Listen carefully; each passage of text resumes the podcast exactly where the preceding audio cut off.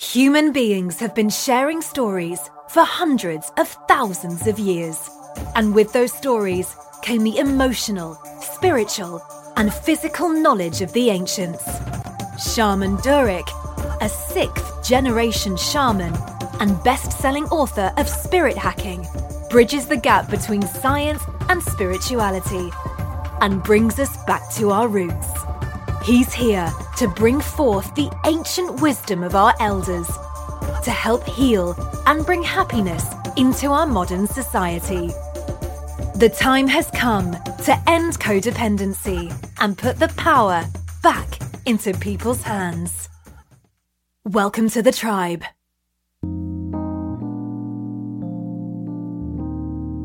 What is the shaman school? No, you're not going to be studying to pursue a career in shamanism or to bang a drum. The definition of shamanism is one who understands relationship. The shaman school offering reminds you how to have a better relationship with things and how to nurture these relationships, whether it be with yourself, the food you eat, the people you meet, your ancestry, community, the global community, animals, nature, and so forth. My goal is to demystify spirituality, to add a bit of science and understanding of how things operate in the energetic planes. The Shaman School's no nonsense teaching explores all faculties of experience from the physical, the emotional range, the mental capacity for information, dialogue, lexicon, energy, perception, awareness, how to understand the energy of currency, and so much more. Fundamental education teaches the basics that we need in society how to read, write, add, subtract, pay our bills, or how to become doctors, artists, mechanics, etc. But the Shaman School is a school that we all should have been a part of, one that offers the additional tools needed to better understand who we are, why we think the way we do, what's going on behind the scenes, and what we are actually seeing and processing. Are you living well? Are you paying bills just to keep the roof over your head? Are you in a relationship but not fulfilled? Satisfaction cannot be lowered anymore by the inability to recognize possibility. Living well means fulfilling your ideas and your goals and your dreams and having the best time doing it. In the shaman school, I've extracted the best from all of the world philosophies, religions, spiritual teachings, and theories, offering a juice without pulp that will empower your life. The shaman school invites you to a world where you're able to seize the tools of understanding, where you're able to have fun and have more because you deserve more. Go to shamandurek.com and click on the Shaman School for the first step toward ultimate happiness and an understanding of your truest self. Let's make things easier and not harder for our life. We deserve that. See you soon.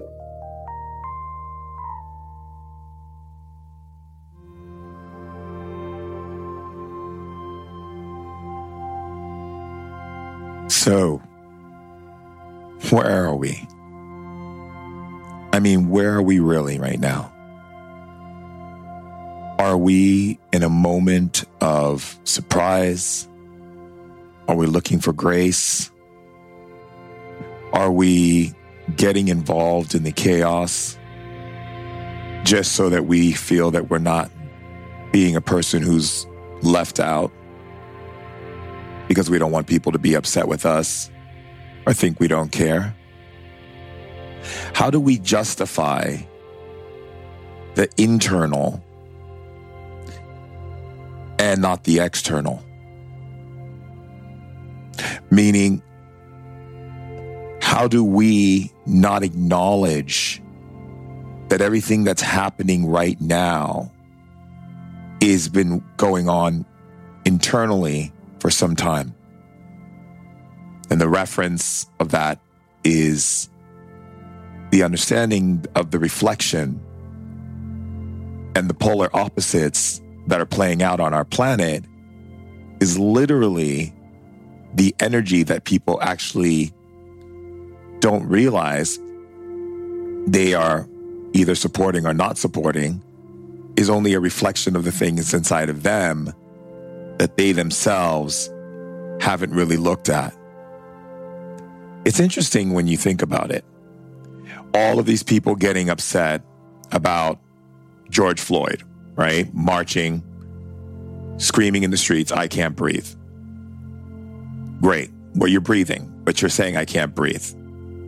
But really, what are we really saying?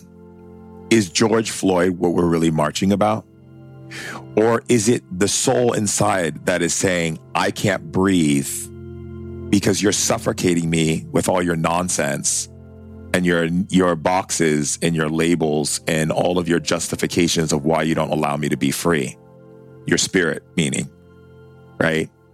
The interesting factor of that is you have people marching for Black Lives Matter, which is, you know, that's it's beautiful. You choose to march for Black Lives Matter. I get it.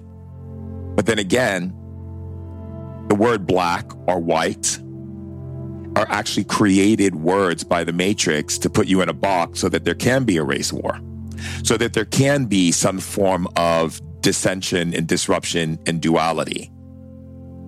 Are you really white or are you really black? Are you really any of these things? Are you just you? I'm just me.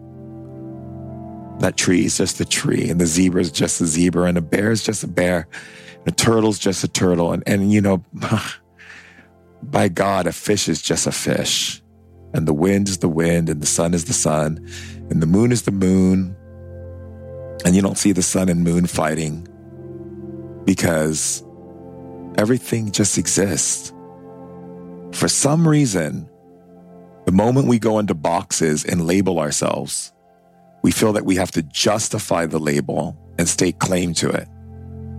Literally stick a, a flag in it as if we are owning the space of that label, owning that energy, owning that space where we feel that we can justify our reason for being angry or upset or disappointed or have our opinions matter when in fact it's all about just being safe and choosing to be right through pride to find that safety and then claim it and argue and fight and go to war with other people. I mean, come on.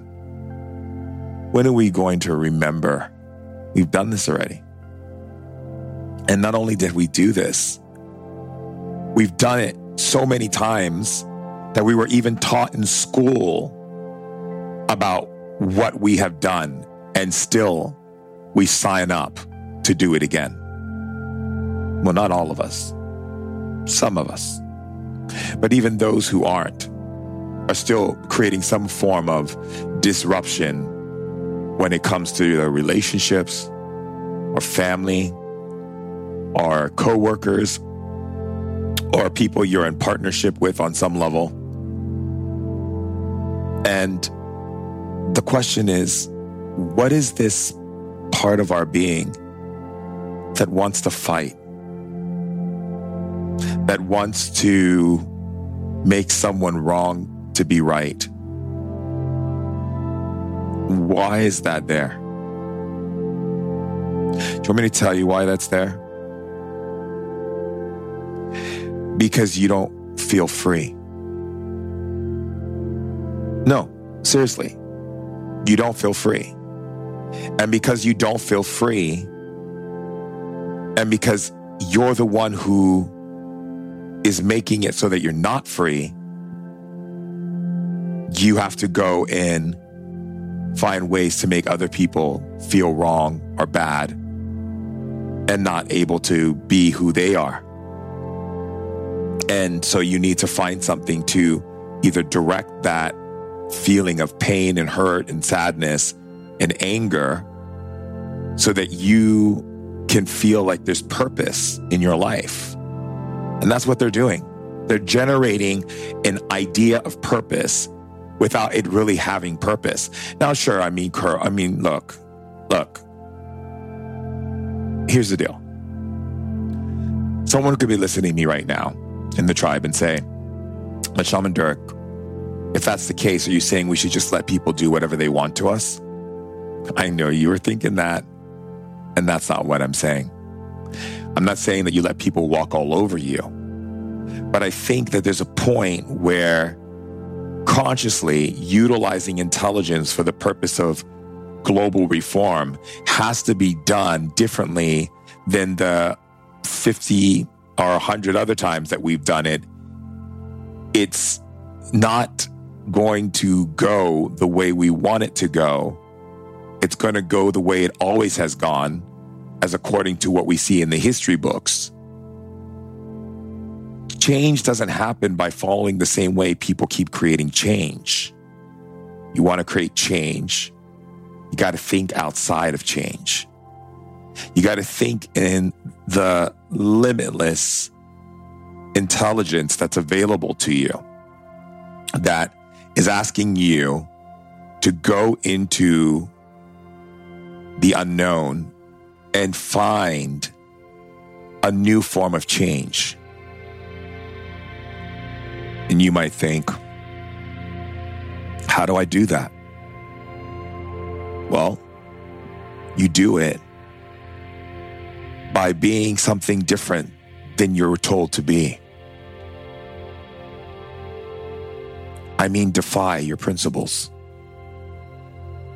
Defy the idea that you actually have to have a principle to begin with, to justify some idea of opinion that you want to have to go along with it. And then to justify the idea that you need to basically create some form of safety and grounding in being right about that opinion, that you're willing to cause more suffering and more pain and more hurt to another person okay sure maybe you're not dropping bombs and sure you're maybe you're not you know killing people and doing all these things but you're doing it in another way. And you're doing it by creating unnecessary chaotic energy through arguing bickering complaining and confronting people about things that you don't agree with and wanting to pine to be right instead of just listening and going, okay, I, I, that's an interesting point of view and interesting perspective that exists. And that's an interesting notion that this exists. And therefore, okay, not let me prove you wrong. Let me argue with you. Let me be right. You see, if you have to argue with someone to get them to see your point, then that means that you don't see your point because you can't see your point. Because how could you? Because you're too busy trying to defend a point that you wouldn't have to defend if you believed in it. See, if you believe in a point, there's no need to defend it. It's like if someone was like, you know what? If they were getting mad at someone because they have a different culture or different ways that they do things, that's because they don't really understand their own culture and the way they do things, that they feel that they could be threatened by someone else being them. I mean, what is the reason for that? As a society of people who've been given so much advantage in life, what would be the purpose of that? Like, how do you understand that level of human beings interacting based on things that they feel comfortable, connected to, or they feel they can associate with? So that could either be the way someone looks or talks, social class they're in, how much money they have, the color of their skin, their sexual preference, their, so you say, observance of God, and the things that they find interesting as activities and hobbies and all of these things. Compartmentalizing the human perspective into check marks and boxes doesn't make great for evolution. I'm sure that if we were to look at the context of individual life and the planet, such as the birds and the whales and the horses and the rhinos and all of that, I don't think they're really going around checking boxes off other than just living and adapting and evolving with whatever it is that they choose to evolve with and share the earth's richness and vibrant uh, energy and resource. So, what is up with us? what's our problem? Is our problem because we're just not satisfied with what we have? That we feel that if we have more things and create more things, and it can be a multiple of things, it could be material possessions, it could be more information, more knowledge, is the knowledge that we're actually taking in, right? Because I knew this girl once who she I read a lot of books. I go, oh, that's great. She's like, Do you read? I'm like, Once in a while. She's like, What kind of books do you read? I'm like, Mostly science and medical books and anything to do with esoteric or um, metaphysics or things like that, because I like to see different people's points of views and different theories and ideas and, you know, kind of blend my theories and ideas of expertise as a shaman into understanding these theories and ideas and seeing if there's a connection or correlation she's like, Well, I read tons of books and, you know, so I have a lot of information about a lot of things. I'm like, Yes, but is that information that you have even necessary to have? Or you just feel, you know, it's kind of like, you know, it's like I, I play video games. You already know that. And when I play games and, you know, and you only have certain amount of space on your PlayStation or your VR or whatever. So when I'm getting games and I'm pulling games off the, you know, the store online, I can only pull so many games before eventually my storage is used up, right? And once your storage is used up, you don't have the bandwidth to receive anything else other than what's already there until you start deleting some of those games so you can add more games. I was just, just using this as a, a simple, you know, understanding of how we operate as human beings. So all this information that's coming from the television and from people at lunch and all these different things that you see where people just always have an opinion, everyone's got something to say, which is great. I would love to hear everything you have to say, but there's only one little catch. And that catch is is what you say intelligent enough to support the global reform and the global family to stepping into a place of true legacy? Or is what you have to say only supporting you to either be right and feel safe, which is the same thing, truly, or for you to be able to create enough chaos so you can direct all of that pent up energy that you haven't been letting go of. And now you can find someone to be able to direct that to and then justify the reason why you're doing it. Like, sure, you can hate Trump or you can hate Biden, you can hate any, you can hate Erdogan, you can hate all these people, Putin, you can hate them all. I mean, it doesn't really matter to me. If that's what you want to do with your energy and you want to just, you know, just kind of like, just bring hate, you know, because that's what you decide to do. I mean, that's your choice. I mean, it's your choice. But I mean, just to give you a little bit of a seed here, right? And here's the seed. Do you hate them because they're a bad person? Or do you hate them because they push your buttons and rile you up? Do you hate them because you don't like the things that they're doing because it pushes your buttons and riles you up? Again, why do you hate them?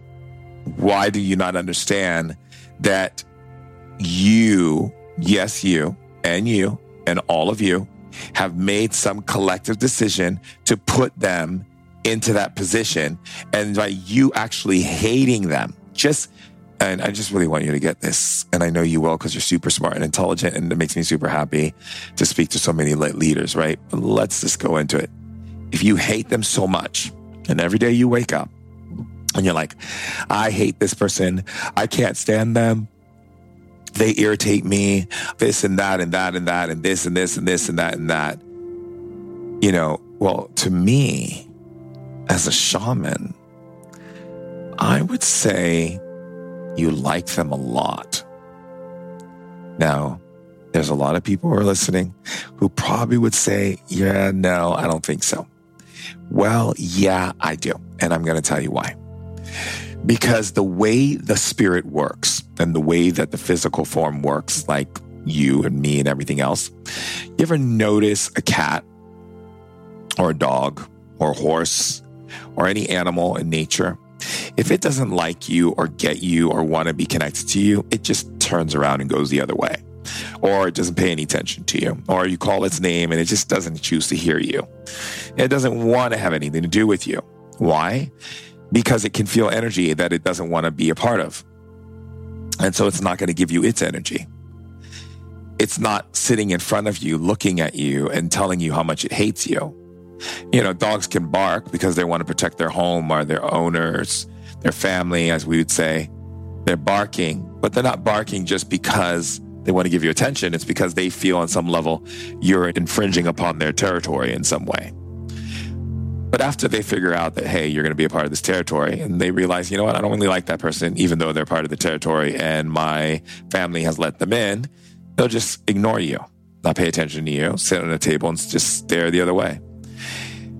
The thing about that is they're very clear. They have strong clarity about what it is, again, what it is and why it is that they either should give you energy or they shouldn't give you energy. And they're not wishy washy about it. They just make the decision and they move on. Okay. Now, let's go back to the thing we were talking about the hate thing, right? So if you're hating, let's use Trump because this is coming up a lot in America. If you're hating on Trump, you're just hating and hating and hating on Trump. On some level, you know, I always say to my friends who are actresses and actors in Hollywood, if you're getting all this hate from people, that means you're getting a lot of love from people. Because if it takes that much time and energy to put towards them, then you are sending a message from your spirit that says, I see you and I want to give you energy. So take my energy, good or bad, and utilize it to become more powerful and more seen and more heard and you name it, right? If I don't like something, I do what I call going Japanese on them. And the reason why I do that is because, you know, I've dated some Japanese girls and I've noticed that when they get upset about things and they don't want to talk about it, they just can act like it never happened. It's very interesting. So I came up with this whole thing called going Japanese, right? It's like, you know, it's like literally, why am I giving you my energy and why am I putting energy into you if you're going to operate in something that I don't really want to pay attention to? So I'm just going to ignore you. Like I don't watch the news because I don't want to put my energy into it. But there's people who love watching the news. It makes them feel informed, even though if it was such great information and it was to be well informed, I wouldn't have to turn on the TV to find it. I would just listen to my friends who would be telling me it because if information is that important, people are going to talk about it regardless. Like if right now, where you are, a meteor was about to hit planet Earth and half of the life on the planet was going to be desecrated desecrated, wouldn't it be something that I think everyone would be talking about that you wouldn't have to really just watch the news because the moment you actually open your door, someone's going to be coming and saying, Oh my God, did you see what's happening? Do you see what's coming to us? What are we going to do? Because everything that matters is spoken about through the masses and through people. Everything that doesn't matter and it's just what I call a temporary gaze, where you actually put your mind on something or someone and say that you don't like them, but you keep talking about them. You don't like that restaurant, but you keep bringing it up to your friends. You don't like the movie you saw, but you keep talking about it. You don't like the person who's running the country, but you keep talking about them. And seems to me that you enjoy giving them energy so even though you may consciously think you don't like them, I would say it would be in your best interest to check that you do. So that's what my feeling is for you. It's to be more mindful. If you don't really like something and you don't want it in your life, don't talk about it. Just go Japanese on it. Love you.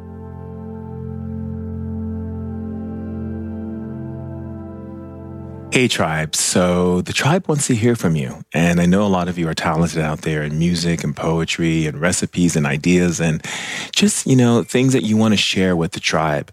You can send that information to info at shamandurek.com and share your gifts with the tribe. Love you all and stay lit. Hey, tribe, we have another share from Lydia Schanz. She's a Kundalini activator and transformational coach.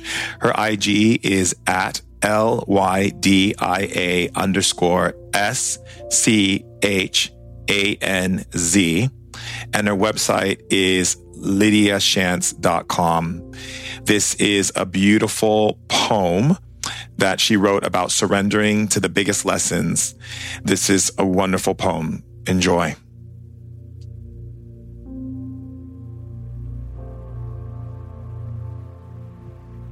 A word about surrendering.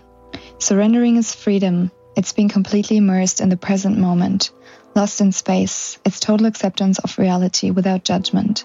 It's allowing emotions to come up and letting them go, like leaves that are blown away by the wind. It's finding a way back to my soul. It's connecting with everything around me. It's oneness. It's clarity. It's forgiveness towards myself and others. It's seeing reality from a different perspective. It's trust. It's awakening. It's like being in the ocean, getting carried away by the waves. It's rebirth. It's creative expression. It's soul alignment. It's gratitude. It's being myself. It's being open to accept things I sometimes don't understand. It's being more patient with myself and others. It's love. It's light. It's physical expression, being in my body, being alive. It's bliss. It's discovery. It's fun. It's letting go, diving deep, connecting with source. There are no rules, no hierarchy, no conditions. Everything you need is already within you. All you need to do is to surrender.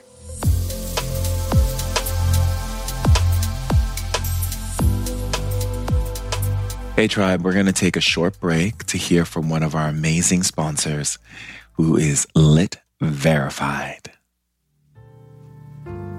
The Lit Verified store is open.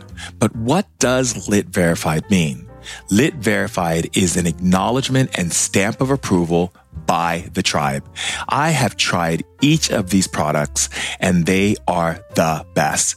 Lit verified products vary from beauty, technology, clothing, food, health, and wellness, and anything that is ethically sourced, organic, maintained, and sustainable. Not every product offered to the team passes the Lit verified test. No. Not at all. Every lit verified product is carefully researched. Every CEO has been met with, every ingredient carefully looked into, the process, production of all of it. I have seen the impact these vendors are making. Their vision and ethics are aligned with our tribe, with people who are consciously supporting community and want to make a difference in our world and make it a better place for us. Lit verified products are ethically sourced and meet the highest industry standards. When purchasing Lit verified products, we give back by creating sustainability and by leading the world to make better choices. You can be confident that you're buying into a company that supports a vision for change, not just a company that wants to line their pockets with money. We live in a time where we are oversaturated by commercials, TV, and social media, where far too many celebrities and influencers are endorsing things they know nothing about and things they might be doing damage to people, to the earth, and to animals. With Lit Verified, we've taken that doubt out of the equation. You're not only getting the best, but you're also doing the best. Pick up your awesome Lit Verified items at shamandurek.com and click on the link that takes you to Lit Verified. Love Well Tribe. All right, Tribe, time to hear from our special guest. Everyone, and welcome to Ancient Wisdom Today podcast. I'm Shaman Durek, and you know that I love you, I like you, I life you. I see you, and I know how powerful you are, and I know that you are a Liddy committee. You are here to hold down the fort, especially at this time in our evolution where we are, because we don't have time to play games right now. We don't have time to hold back, uh, to hold on to any aspect of ourselves and hold back any aspect of ourselves, because we are at a point right now where we cannot do that because everything right now is asking for us to step it up we've been holding back for a while and that holding back cannot happen because we are in a great transition on earth right now and that transition is about bringing in a new understanding of what it means to have health and wellness and to have vitality and strength and to be able to have vigor and deep spiritual connection to ourselves and our own autonomy. And speaking about autonomy connection strength and really connecting into that modern day understanding is a group of three powerful people who've come together to create a wellspring, a resource that you can be able to tap into to really find you. that that is capable of bringing out the very best that you can be. And those three people is Kat Graham, who is an amazing actress. I don't know if you remember her. She also did Vampire Diaries. She's done a lot of CW, but she's also done a lot of movies, but really known for her deep work in spirituality and really changing the narrative. Because, you know, you can be an actress, you can do all these things, but the real purpose of your soul is what you're doing for the people. And that's what she's about. And she's about creating new ways to connect into life and health and wellness and really bringing a conversation of wellness to a new level. Then you have the lovely Frank Elaridi, who is an amazing newscaster who's also has UT. He's a YouTuber. He's a person who gets down into it. Like I remember when I first met talking and, I, and it was like literally he's sharing with all these things that I had known nothing about. People he's interviewed, places he's gone to meet the most amazing people because he's the type of person who peels back the layers and wants to find out what's underneath, who's there, who's what people are doing, and really bring it to the forefront of the conversation in today's. Culture. And then you have Bryant Wood, who's also here to teach about the body and health and wellness from the breath and really giving you ideas about how to expand yourself, how to stay centered, how to be present, and how to really hone in in who you are and represent that into the world. And you have these three powerhouses who've come together to create modern Nirvana, which is this amazing company that is here to take us to a new level of what wellness and realness is. Hey, Kat. Hey, Frank. Welcome to the share. Hello. Hi, Shaman Durek. Thank you for having us. Oh, it's an honor to have both of you. So I want to just dive right in, right? Because why creating this company together? What was the inspiration for it? Well, we actually had a conference last year, which, as you know, because you were there. Um, which was really just an ask of mine a much smaller ask because I was working with Deepak Chopra on Consciousness Collective, which, as you know, because you were also did an episode at Modern Nirvana for Consciousness Collective. but it's for the viewers, okay? It's for the viewers because they don't, or the listeners because they don't history, which you are very much a part of. And I had asked Frankie to give me some B roll, you know, something just of him and a few friends. And then, of course, that turned into really him and Bryant putting together a 500 plus conference. And I was like, okay, I definitely have enough footage here. Good thing is we finally finished his episode this week and you know, excited to show a clip of it on our on our YouTube channel. But basically, in a meditation a few months ago, I would sit in these kind of really long, deep meditations for hours, just there, kind of just tapping in. And in the meditation, I downloaded that Modern Nirvana was not just the conference, but it was an entire wellness company. And I immediately called Frankie as soon as I got out of the meditation, and he was with Bryant, and they really resonated with that. I mean, they affirmed that that was really the truth of the company. And now we're here with a new YouTube channel that got launched. And we're just really trying to bridge everything together and seeing how everything that we've done individually and collectively is really kind of coming together for modern nirvana. It's beautiful. And hats off to you for listening to the spirits and the ancestors and getting that message and acting on it. Because a lot of people don't act on those things. They hear it and they're like, oh, yeah, okay. And then they let it fall by the wayside. So I just have to commend you on that. Thank so you. thank you because the world needs it. So, you know, Frank, you know, you've been a person who's been out there getting news. I remember when I first met you, you're bringing spiritual content to the mainstream news channels. So yeah, do you no. do, do you do you feel like that was a stepping stone for you to be able to start finding amazing people with amazing stories to bring to modern Nirvana? Yeah, it's so great that you asked that because I actually I brought so we launched our YouTube channel, the Modern Nirvana version of it. It was always my channel, Frank Elaridi, and we relaunched it on September 5th on Kat's birthday as Modern Nirvana. And we did that with Deepak Chopra leading a meditation that we did that's actually coming out this Friday. I said, you know, when you were I guess in the 80s, bringing, talking about third eye and spirituality when you were actually a very well respected doctor? Were you afraid of what people might think of you? And you're talking about quantum healing and healing on a quantum level.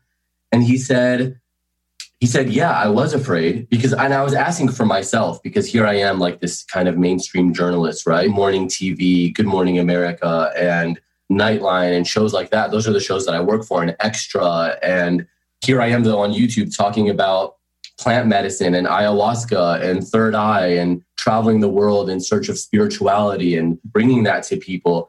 And it's a little frightening because you're like, are people going to stop taking me seriously as a journalist?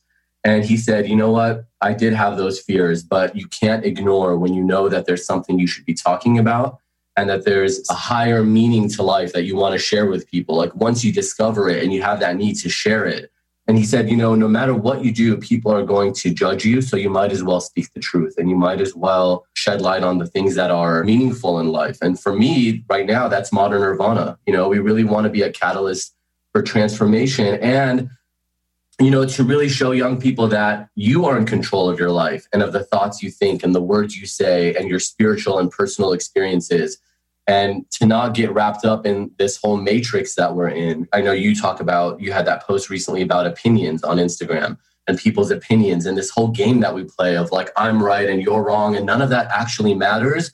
And stop giving your control away to the matrix and to the mainstream and realize that you're in control of your life and what you want to think and what you want to say and who you want to be in the world. Right? Yeah. Absolutely. You know, I say that right now, in order for us spiritual, you know, and I say leaders, but when I say leaders, I'm talking about people who are here to hold space for other people to remember. Cause, you know, I'm not into like hierarchies and like creating this, like, I'm the leader and you follow me kind of thing, but more from the sense of we're here to help people remember and we all walk together side by side is in that leadership, each of us representing that message of love and equality and understanding for us to be able to thrive as a species. But I always say that that, you know, it's a blending that's going on, right? It's like mm-hmm. we've been taught in the past that it's all about doing these meditations, doing all these things, but now it's about taking our abilities and being able to kind of expand them through all sources of intellect and as well as the demographics that we have on the planet from you know from our teenagers to our millennials to you know gen x to gen to what is it gen z you know to all of the different groups to find things that they're actually interested in and then start bringing that energy that knowledge that wisdom into it. Kat you know you've been in pop culture and you have been experiencing you were in The Vampire Diaries, which is a very teen show, you know, that went on for a lot of seasons. So you're very much seasoned in the television arena, in the media arena. Do you feel like that's giving you a cutting edge to be able to understand and see trends as far as the youth is concerned and what they might be interested in for growth and transformation? You know, what's funny is actually not necessarily because I was on the show for eight seasons, eight years. And so much within the TV landscape has changed. I mean, when that show was 22 episodes for eight seasons, most shows are not doing 22 episodes, definitely not running for eight seasons. I mean, some shows are, you know, a lot of cable network, but a lot of stuff that at least Frankie and I's audience really gravitates towards is streaming, right? And social media. So, you know, I've learned mostly about what my audience likes based on actual conversations number one. Um, I make sure that we have this kind of accessibility with each other and i learn actually what they're doing and what they're listening to and how they're absorbing information. And really you know it's been mostly social media and through the streaming sites. I've done more stuff with Netflix in the past three years than I have. So I've actually learned more about what my audience likes by doing press and by doing, you know, projects on a different platform and even learning more from every day from Frankie with YouTube and really kind of what young people are really uh, gravitating towards and how they're receiving their information. It's mostly on the phone and it's very quick you know, it's the information age. So it's like content, content, content immediately and as much as possible and algorithms and this, it's just wild. Wow. Yeah. So I wouldn't even say that my time, although I am so grateful for it because it brought me into an international audience, I wouldn't say it actually in any way informs my decisions about how I move with modern nirvana or even just with my own projects at this point. Do you feel that the youth is starting to come more into, like, what would you say the age demographics is for those who are coming into this wellness age and really stepping in and saying, hey, you know what? This used to be fun, but I really need to start taking care of myself and honoring myself, especially with everything that's happening with the coronavirus and the pandemic, um, you know, and all this stuff. What are your thoughts on that?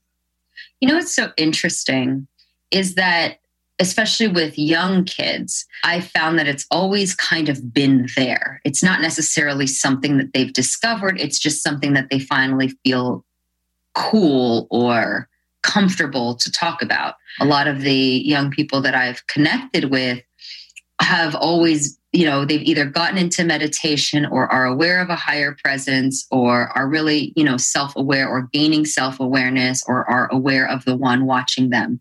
So i really feel that it's not even necessarily so much self-discovery but really about them allowing themselves to acknowledge what they've always felt and the presence that they've always known and the power that they've always had. Mm. I don't necessarily feel like I'm unveiling an entire new world for them. I don't know what, what Frankie, have you felt that kind of anything like that where you're really i mean you're you have a much more background and a, a bigger background than i do in in biohacking where you're actually really yeah but i think what you said is like really interesting it's fascinating and it's true it's that you know I think that there's obviously we keep talking about like pandemic right now, but the real pandemic is like mental health and, yep. and, and kids, right? They understand that and younger people and their posts that I'm seeing now are so I mean, I think about like when I was younger compared to the generation now is so different from the things they were talking about and doing and they support each other and they say, Hey, I'm dealing with this issue and they talk about it very openly and then other people start saying oh yeah i'm having that too and they start relating and then i mean it's pretty amazing what young people are doing now and even when you think about something as superficial as like skincare right? When i was little you literally would go and get like pimple cream and just put it on your face and now you see these like 13 to 20 year old doing they have like a full eight step korean beauty uh, routine you know um, it's like it's become like kat said cool and accepting and an open place to be like yeah i use skincare and i talk about mental health and it's all like this woke culture you know um, mm-hmm. i think it's just like creating the space now for these for these young people to really express themselves and talk about more meaningful things it's not like that mean girl culture anymore or like look trying to look cool anymore. It's more mm-hmm. about it's actually cool to talk about mental health and your skincare routine and like show people what you're doing at home. So it's really awesome to see them kind of like take the the baton with that. I, yeah. I like that. Also, in terms of exploration, there is so much to explore and in a really fun way, which was what was so great about the conference is that things that I didn't even know were possible or products that were out there you know, I discovered with a lot of people. So, in terms of discovery, Frankie is really kind of the discoverer of the group. He's the one always trying the new, you know, red light therapy, the new stem cell research, the new this, the new that. I'm very much like, you know what? I'm good with my sage. I got a couple crystals here. you know, so Frankie is really the one to follow if you guys are really interested in any sort of new technologies, any sort of like any new spiritual exploration that is physicalized in any way is really Frankie's specialty in a lot of ways. Absolutely. I would agree 100%. Have you done the whole cold? You've been doing the cold thing, right, Frankie? Cold, like uh, ice baths? Or yeah. No. you don't even know how to say it. it's the one thing I won't do. And I'm sure you're like this too, where I'll go to these people's houses like Luke Story or anybody, you know, Aaron Alexander, who I know you're friends with. Like they're always wanting to put me in an ice bath. My friend BC tried to do it the other day. And I'm like, look, I'll do a lot of things. I just had stem cells injected into my body like a month ago. But I even if it adds a year to my life, which I actually don't believe in, I think we have like preordained times to go. But even if it adds whatever to my life, I don't want to be uncomfortable in that ice bath. I just don't. I'm all about like comfort and pampering, and I, I, yeah. don't want to sit in an ice bath for eight minutes or. Whatever. I will not do an ice bath. I don't care. Yeah. Shaman Durek, do an ice bath? I I got suckered in. I did. I did. I was at Aaron's house and he convinced me to do it. And, and, it was the most painful experience. I'm not going to lie. You know, people can do it and they're like, yay, I feel this ice bath. I'm doing it every single day. I got in there and in less than a minute, I was out. And I was like, black man doesn't need to be in no ice. No. Let me get out of this ice. And then he was like, let's go jogging in our underwears around Venice area. So barefoot. So we're jogging in our underwears, pretty much butt naked, running around Venice. And all these people are looking at us, watching us, you know. And then he's like, now we're on the rooftop and take in some sun, brother. I was like, oh, oh no. The guy's extreme. I was like, I need to go to a spot. Where's Soho like House? I got to get out of here. Yeah, I'm like you. I'm all about the comfort and the pampering. I love biohacking, but I like the ones that are like the sauna, the infrared therapy, the, you know what I mean? Like the comfort stuff. I'll sit in a hyperbaric chamber and do my meetings in there. I'm good with that. Yeah, I want comfort. I, that ice thing was yeah. that's crazy. I, I, mean, it's too much, and everybody's doing it. Everybody's getting into it. And look, it does you know great things for some people. I hear great things. You know, I was always one of those people that loves to just feel good, and mm-hmm. like I don't need to suffer for for change. I don't need to suffer for change. I like I know that a lot of people have that principle like you got to suffer for change. I don't believe that. I feel like I can have an enlightenment just by having a shower. Like it's okay. I mean, me and Kat will suffer sometimes in the way that we go on like these three day fasts and like austerity measures, you know, where we'll like meditate and go in. But I don't even think of that as suffering, right? It's more like we do it to connect with something deeper than just like the quick survival need. But like physical discomfort, yeah, I'm not into that either. Yeah, I'm not into it. Like people getting bee stings all over their body is not for me. It's okay. Oh yeah, yeah. It's good. You enjoy that. Have at it. So my my question: What do you both think? And I'll let you decide who wants to answer this question about what's happening in our world today when it comes to us really being in a space of really recognizing what's really important versus what we've been told is important. Mm. Kat, you want to go? Or do you want me to? It's so funny. Um, no, I'll tell you why it's funny. So much to unpack, you're, right? you're in a dream. That's what's so funny about it. So the most important thing is to understand that you're in a waking dream and to understand that everything is energy. And everything comes from energy and everything comes from consciousness. And once you understand that, and you understand how connected we all are and we are all one. Literally, we're one. We're literally of the same mind. No matter how different you see somebody else or you feel somebody else is, the reality is that you're all a part of the same dream and of the same mind. And once you understand that, I think that that helps you grasp what actually is important. Is fighting with somebody important? Is being right important? Is telling somebody that because the color of their skin is different than yours, that they are less than you? Is that important?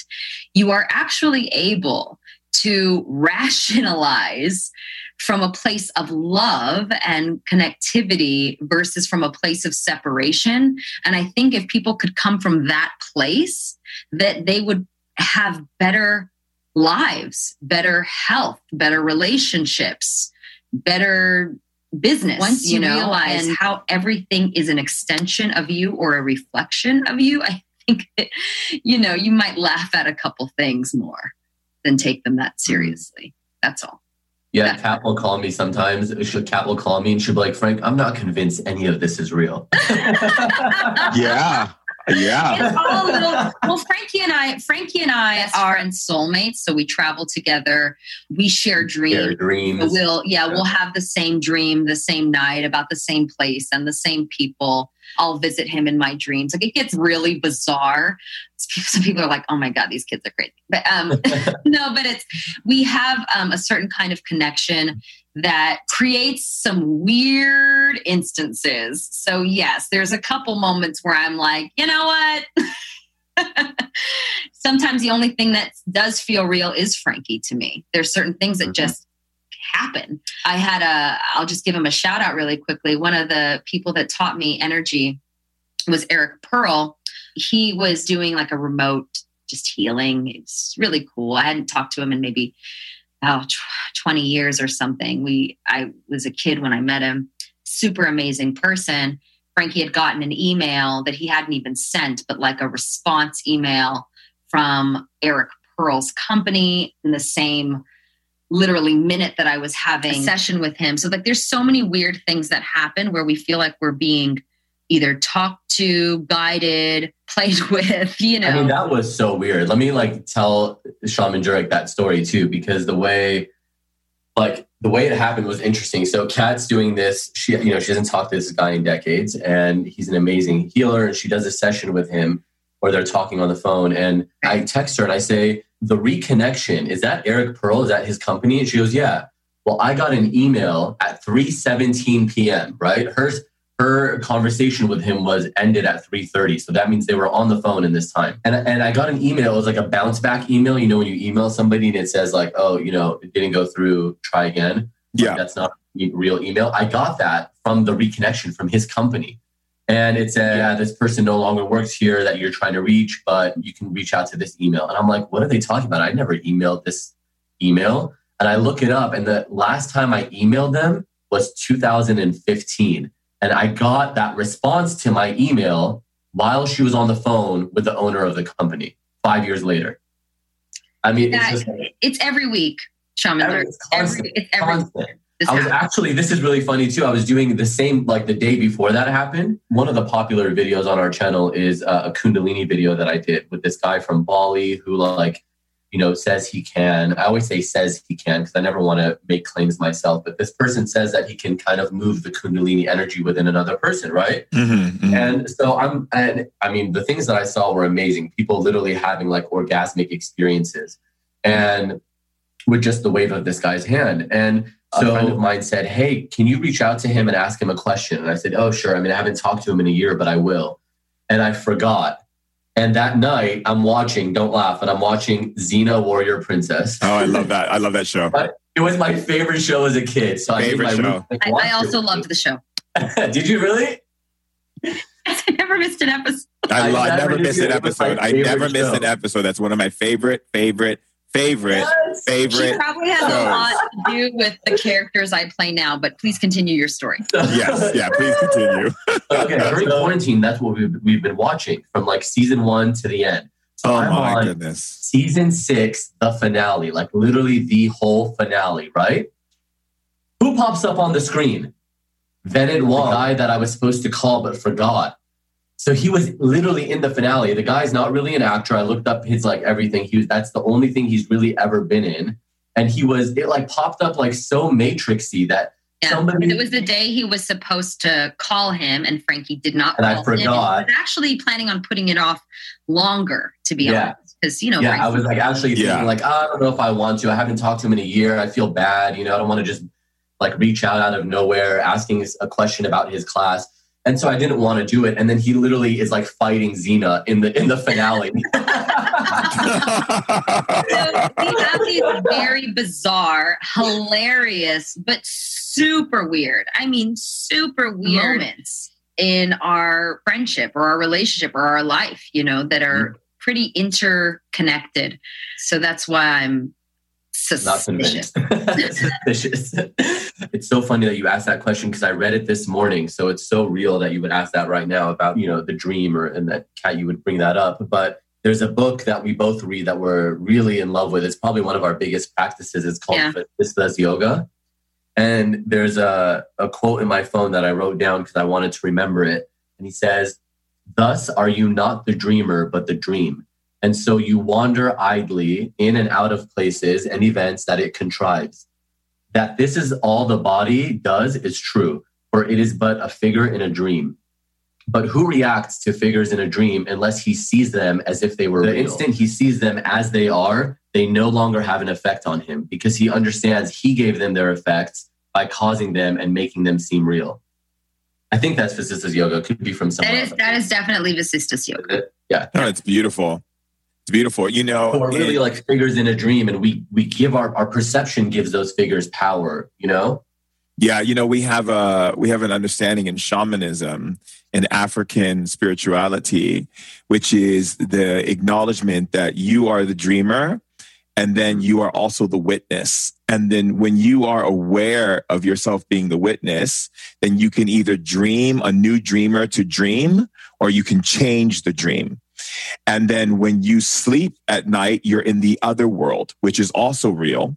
And in that world is where you dream heaviness without density or limitation. So that way, when you dream there, you carry the dream from there into this dimension to bring possibility to those who have forgotten of the dream in this world. Yeah, that's amazing. That's wild. It's like, so a lot- sometimes people will say to me, Oh, you know, I don't really like the way my life is going. I'm like, Well, you're the dreamer, but you're also, there's a witness watching you dream, which is you. So you can change the dreamer, which is you, by tapping into the witness, and the witness can then send a message to change the dreamer who is dreaming. So a lot what I always say in life is that like because when I go to sleep at night, I'm a busybody because I'm a so I go to people's dreams, I do healings on them, I fight forces that are You're coming Xena warrior princess. Yeah. yeah on the other side with uh, it's crazy. And Nordic when I warrior princess. That is So that, and basically what's happening in the invisible planes is actually affecting our plane here. I'm actually writing a TV show about it right now, and literally the the concept of human consciousness is really based upon technology human beings are actually utilizing. And most technology that humans utilize is analyzation. Whereas in shamanism, we're taught to observe because if you observe, then you actually get invited into the spirit world versus you trying to force yourself into it with your analytical mind. And we, and we call it incorrect penetration. So it's really kind of like getting, not raping the universe, not raping the spirit world by trying to go in with your technology that belongs to this world, but actually letting that go and realizing that everything you know of this world has been built for this world. And then to enter into the spirit world is to go in as an observer, which means get your backpack off, take everything off. And when you get there, you'll know exactly what you need. Is there a tip that you would give people to how to do that when you're in the dream? How to become, you know, more active in it? Yeah. So there's, you're, you're talking about being more loose, being awake in the dream, in the other world. Right. Yeah, Uh-huh. so you're aware. Yeah, so basically you can do several things. You can either one, you can put a bracelet on. I call it a dream bracelet, which I used to give it to a lot of kids to teach them how to become lucid.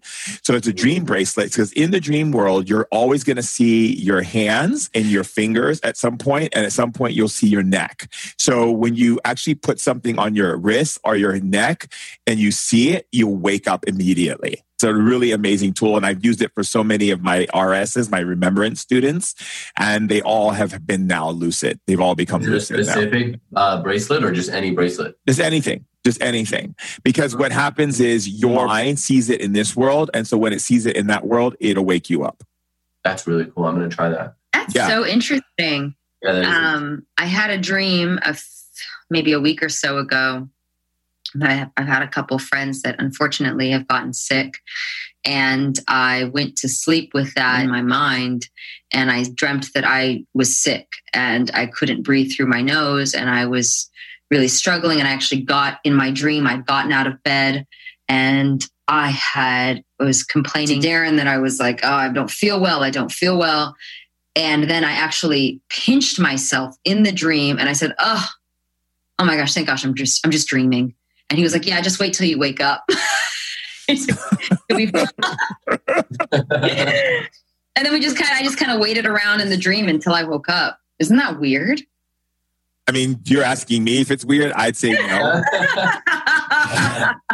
not very weird, not at all, actually. And actually, you know what it means shamanically is that you are so. If you're going in and you got sick, it means that you're empathically healing your friends by taking on their illness in the spirit world. That's so interesting. Wow. Which I would totally do. You know, That's I so really would. I gather that, I yeah, from your personality and the times that I've spent with you and looking in your eyes, that your humanitarian side of you wanting to make things better has that old medicine woman capability of, I'll take the poison and turn it to medicine. So I'll take this for you. I'm strong enough to handle this for you. Let me take this from you, bring it into my own body, turn it into medicine, and then that way you'll be done. So your role is always going to be about alchemizing energy for people Mm. alchemy is so much not talked about enough, you know? Because Well, alchemy explain to is, people what it is because that's because when I think of alchemy, even I'm like, I think of gold. you know, I think of right. I think of Ormus. you know. so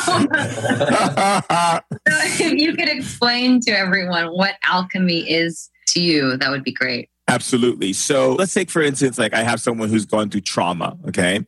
So most human beings, when they think of energy, they think of the energy that they perceive. They don't understand that energy has frequency and frequency can be changed. And what it requires to change is to be able to shift the frequency with your consciousness, which is alchemy. So you can alchemize it emotionally or you can alchemize it through your mind.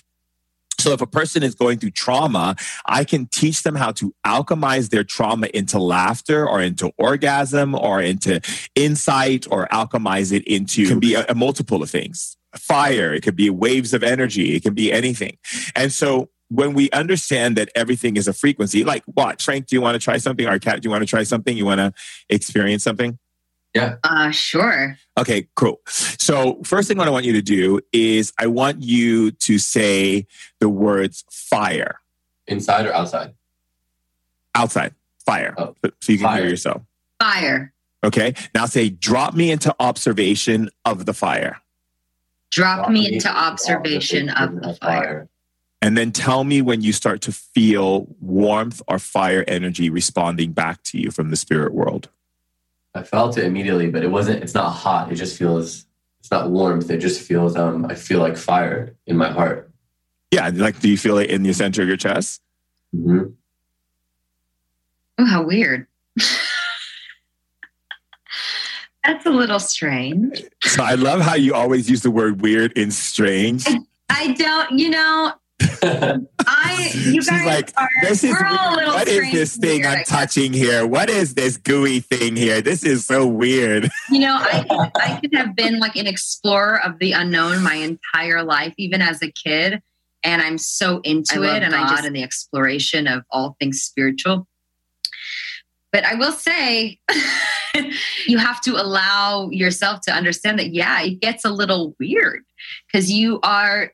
It feels like what you just did is kind of remove a veil or like a block, Mhm. you know, in a weird way. It was But- it was i can't even explain it It kind of reminds me of sometimes when we do these conferences, like Kat and Brian and I, he will start by leading a five minute breath work, and I end the whole thing with leading a five minute meditation.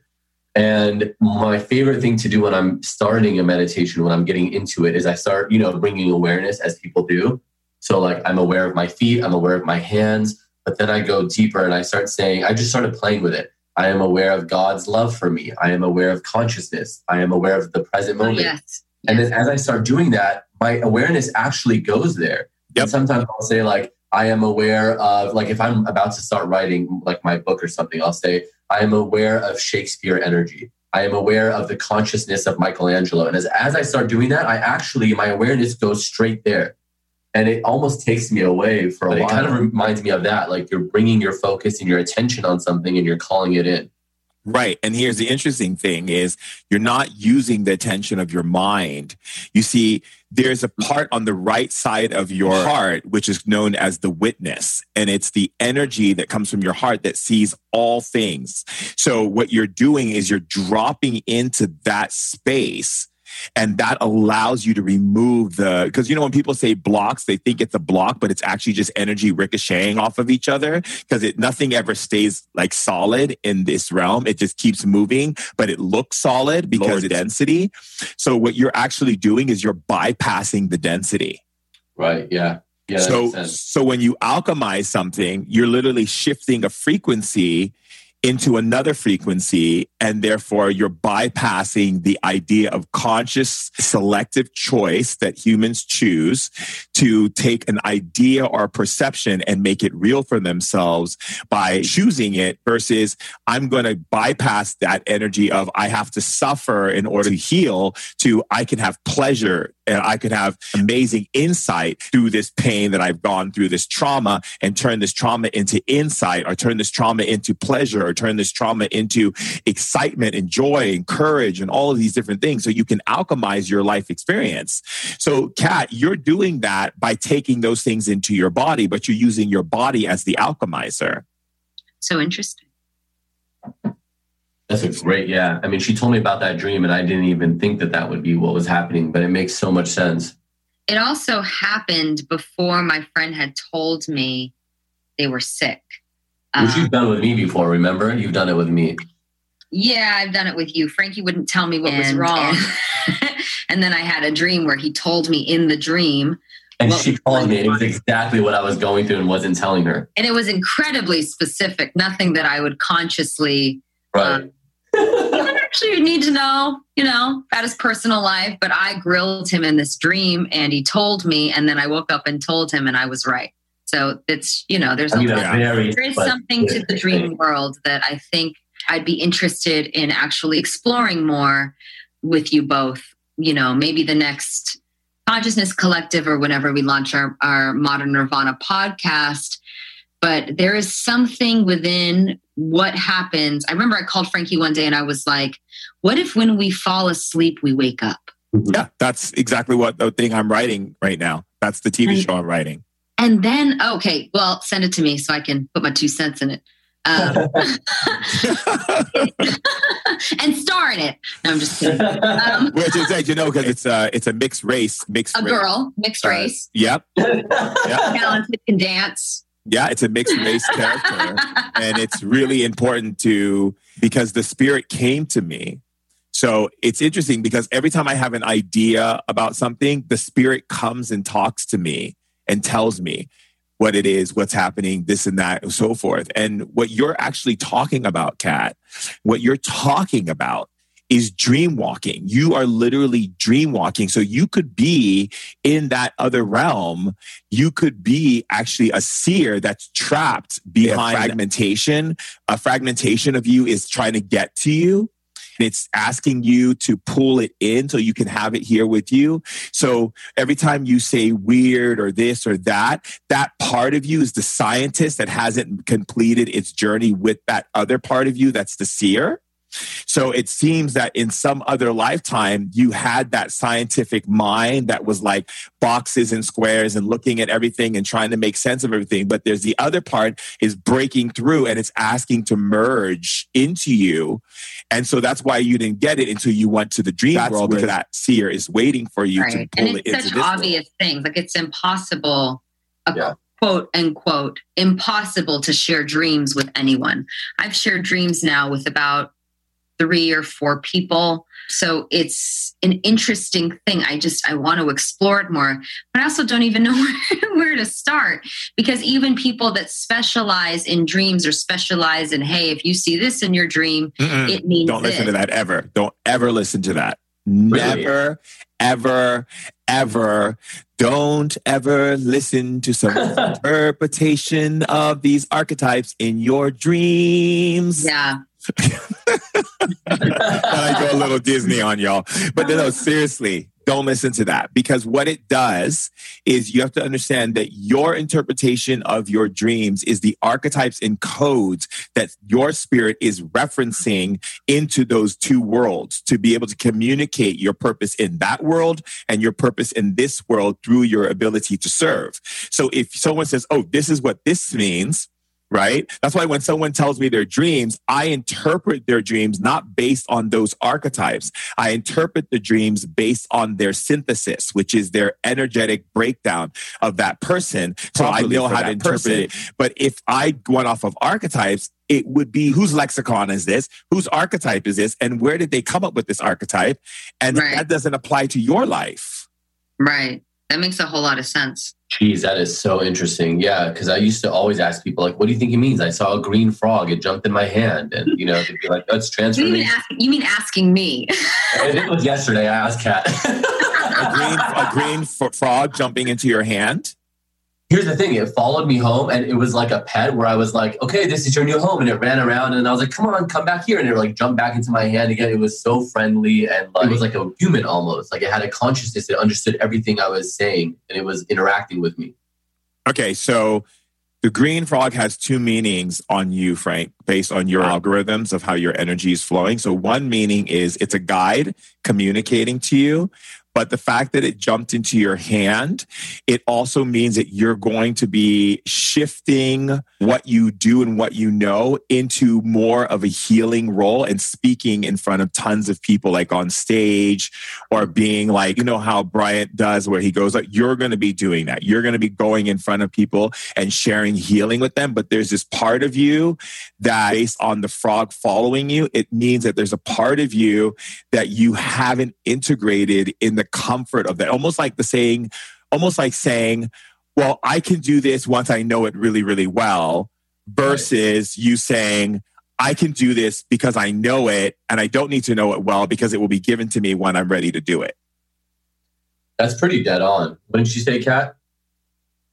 Absolutely. I mean, I'm, I have like a foot in both worlds where I'm like a TV journalist and also starting this wellness company and YouTube channel and like doing, you know, exploration of consciousness. It's really a, and people asking me now like to lead meditations and classes. And it's Mhm. like really a foot in two worlds. And I'm leaning more toward the secondary world. Yeah. I want Yeah, to do another definitely. test on you both. Is that okay if I do another test? Yeah, come on. Okay.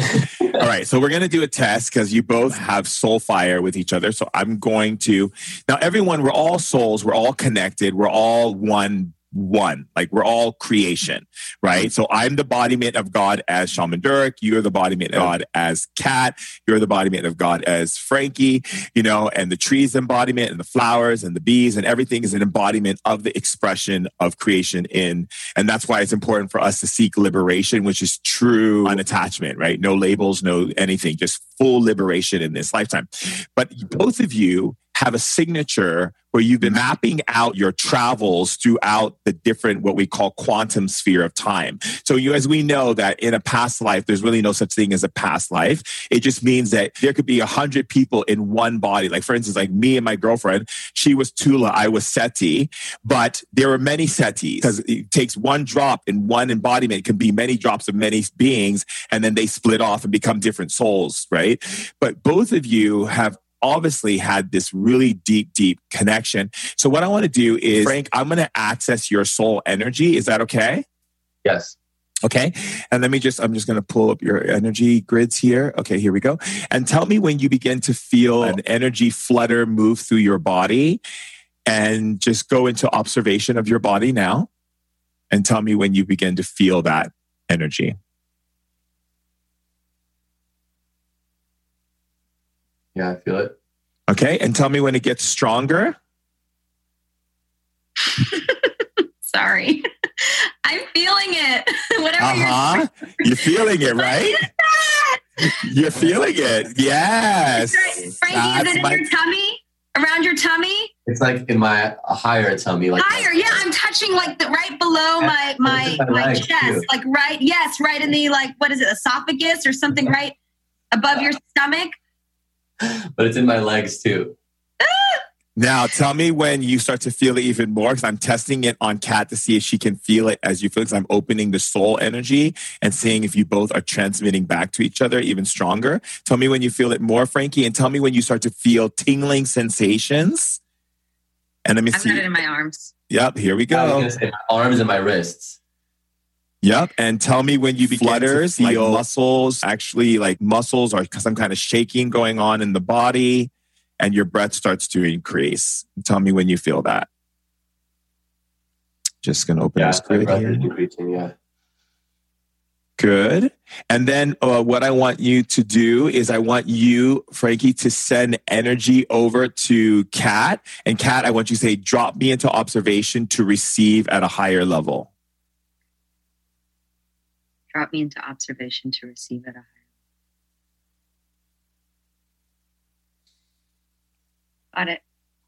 Yep, and there it is. I just found your soul mapping of one of your uh, connections. You both were brother and sister, and here it is. I found it, and it looks like 16th century, the time of parasols and carriages and all that type of stuff. Very close. You've been family members in many lifetimes. Ancient time, Atlantis. Here it is right here again. Soul mapping, connection to, you know, working with the connection of the animals in the water, like dolphins and so forth, and bringing intelligence to the people and connecting with each other through family and kinship. So you have a lot of lines of family and kinship. Let's take a look here. Ooh, okay, but here's something interesting here I found. There's a life where you lost Kat, someone stabbed her in the back. And actually, Kat, you're still holding that in your back, my dear. Oh, wait. Kat, did that happen?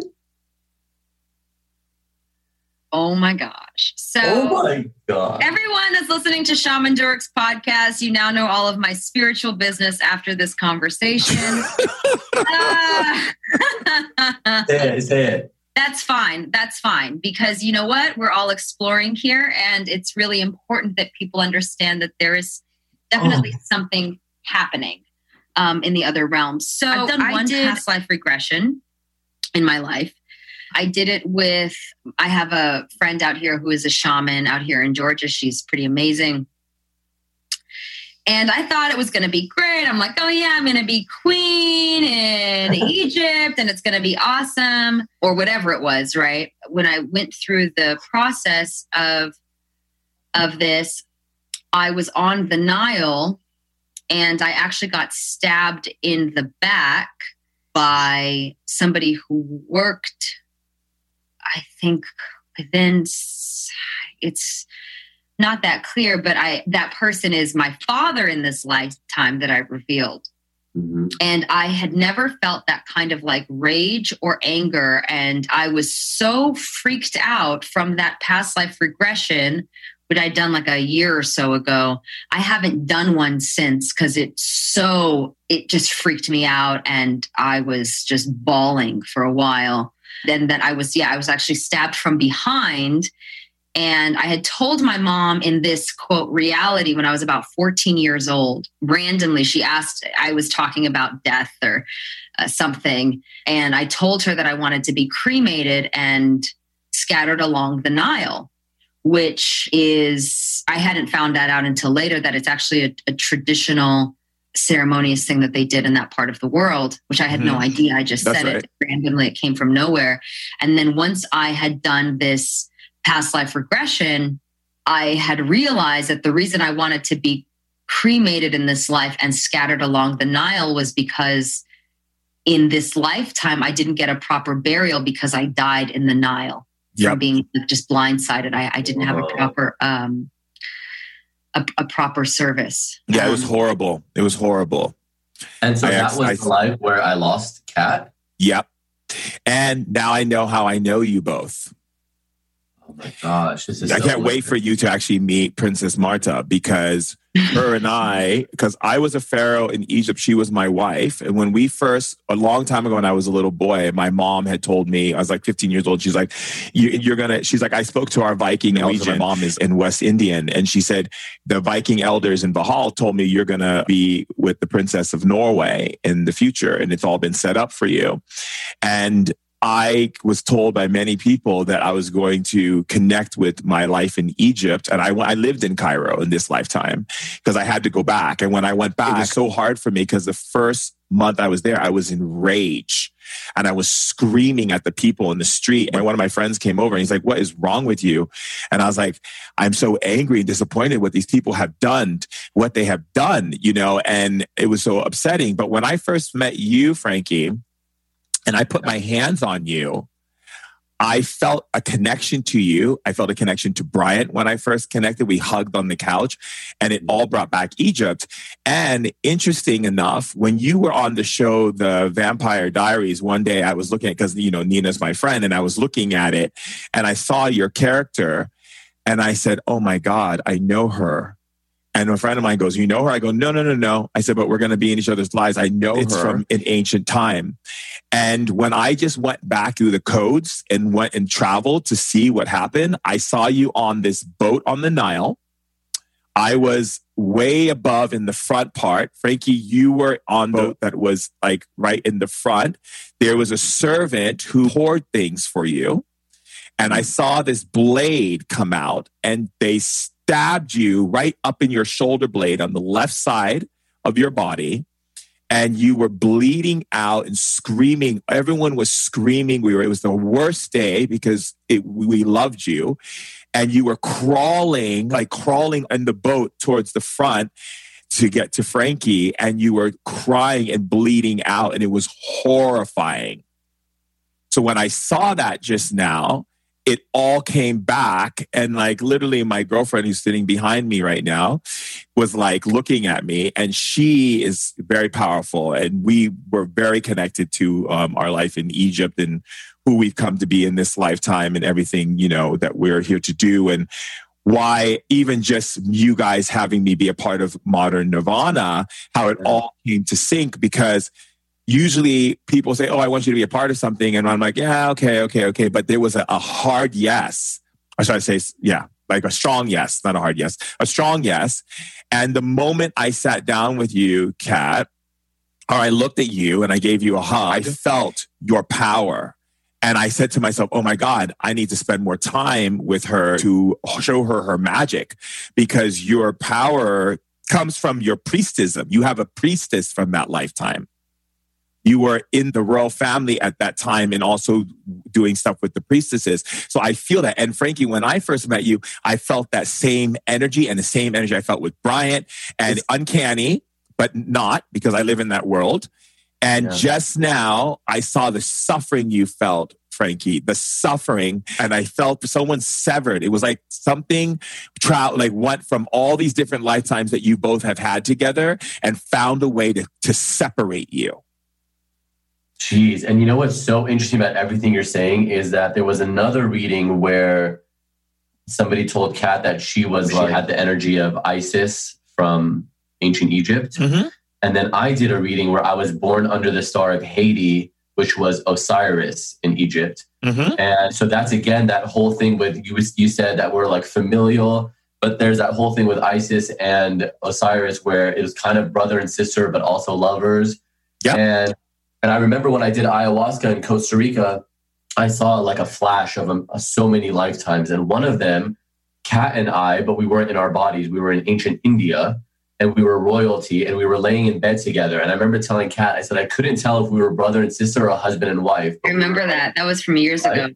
Yeah. Mm-hmm. Mm-hmm. So there was, it's, there's so many lifetimes where, where it's like brother, yeah. sister. No, we definitely traveled together. I mean, yeah. that's, that's pretty clear. I mean, I don't, if so there had evidence, like loud, clear evidence mm. that there is something happening in the other realm, that we work within the other realm, I don't even know how inspired I would have been to have gotten into more spirituality. It's just, you know, Frankie and I have been so connected. We are so connected for so long. It really informs my life. Yeah. Yeah. I can feel that. And I also feel there's something that you both have come to correct about humanity in this life. And it's funny that we're all here and we're all in our roles. Like you have Princess Märtha and I, we're a part of the royal family. We're in our worlds and what we have to deal with on this level. You guys are your roles. Everyone is in their roles and we're all coming together and it's all coalescing and the spirits have this plan. They all know what it's happening. Even this conversation we're having right now and even though we're sharing it with the tribe there's all of these people in the tribe. Everyone all this interconnectedness. And what's beautiful about you and Frankie is that I looked in these files and I see these lifetimes, but I see you guys as lovers and brother and sister. But you have to understand in those times too, uh, we were much more open to everything. You know, we weren't very, this is how I am and I'm this way and I'm that way. Like I used to make love to the people who bathed me, you know, both men and women. You know, so it's nothing different. I mean, the only difference is now here, everyone's created rules and doctrinations and so forth. But there's a great power opening. And I would love at some point for us to get into a powwow and really. Um, That's so weird that you said that. I'm sorry. Why? Literally, you gotta hear this. Leading up to this podcast, we were on the phone for like 30 minutes and we were cracking up for about, I'd say 10 minutes. Literally right before we were like, we need to hang up and get on this on this podcast. Come on. But we were laughing so hard about how funny the word powwow is. and then we were like, Kat, get on the plane and we're gonna powwow. And then you're gonna come here and then we'll powwow. Like we just all of a sudden For that 10 became minutes, all we talked about was the word powwow. for like You're 10 kidding minutes. me. And then just You're now kidding you're like, me. Frank, we got a powwow. Yeah, I just heard it in my head. So I was like, Oh, spirits they're messing with us, Frank. so The funny. They're spirit- messing with us. the spirits were like, you guys need to powwow. so funny. Dang it, please. I really So- want to open so, open you know- up. There's an ancient seal that those who came from Egypt, once it's open, it mm. reveals things to them. And it's a ritual love that we do with energy and with, you know, candles and all this kind of stuff. But it would be interesting to open up that seal with you both there. Open up your link, soul link, like we did here, but then open it up with the seal opening and see what happens. Sounds like a modern Nirvana episode. Yeah, it does. Yeah.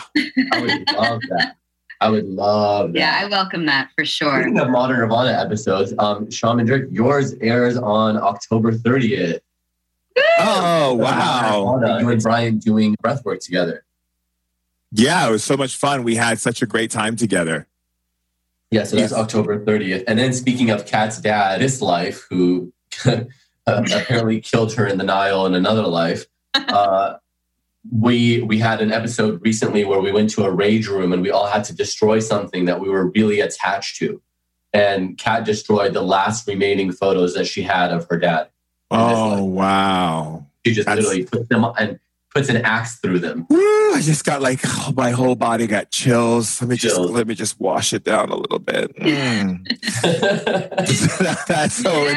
intense. No, it's, it's intense, you know. it's But so I, uh. I'm so glad we did it.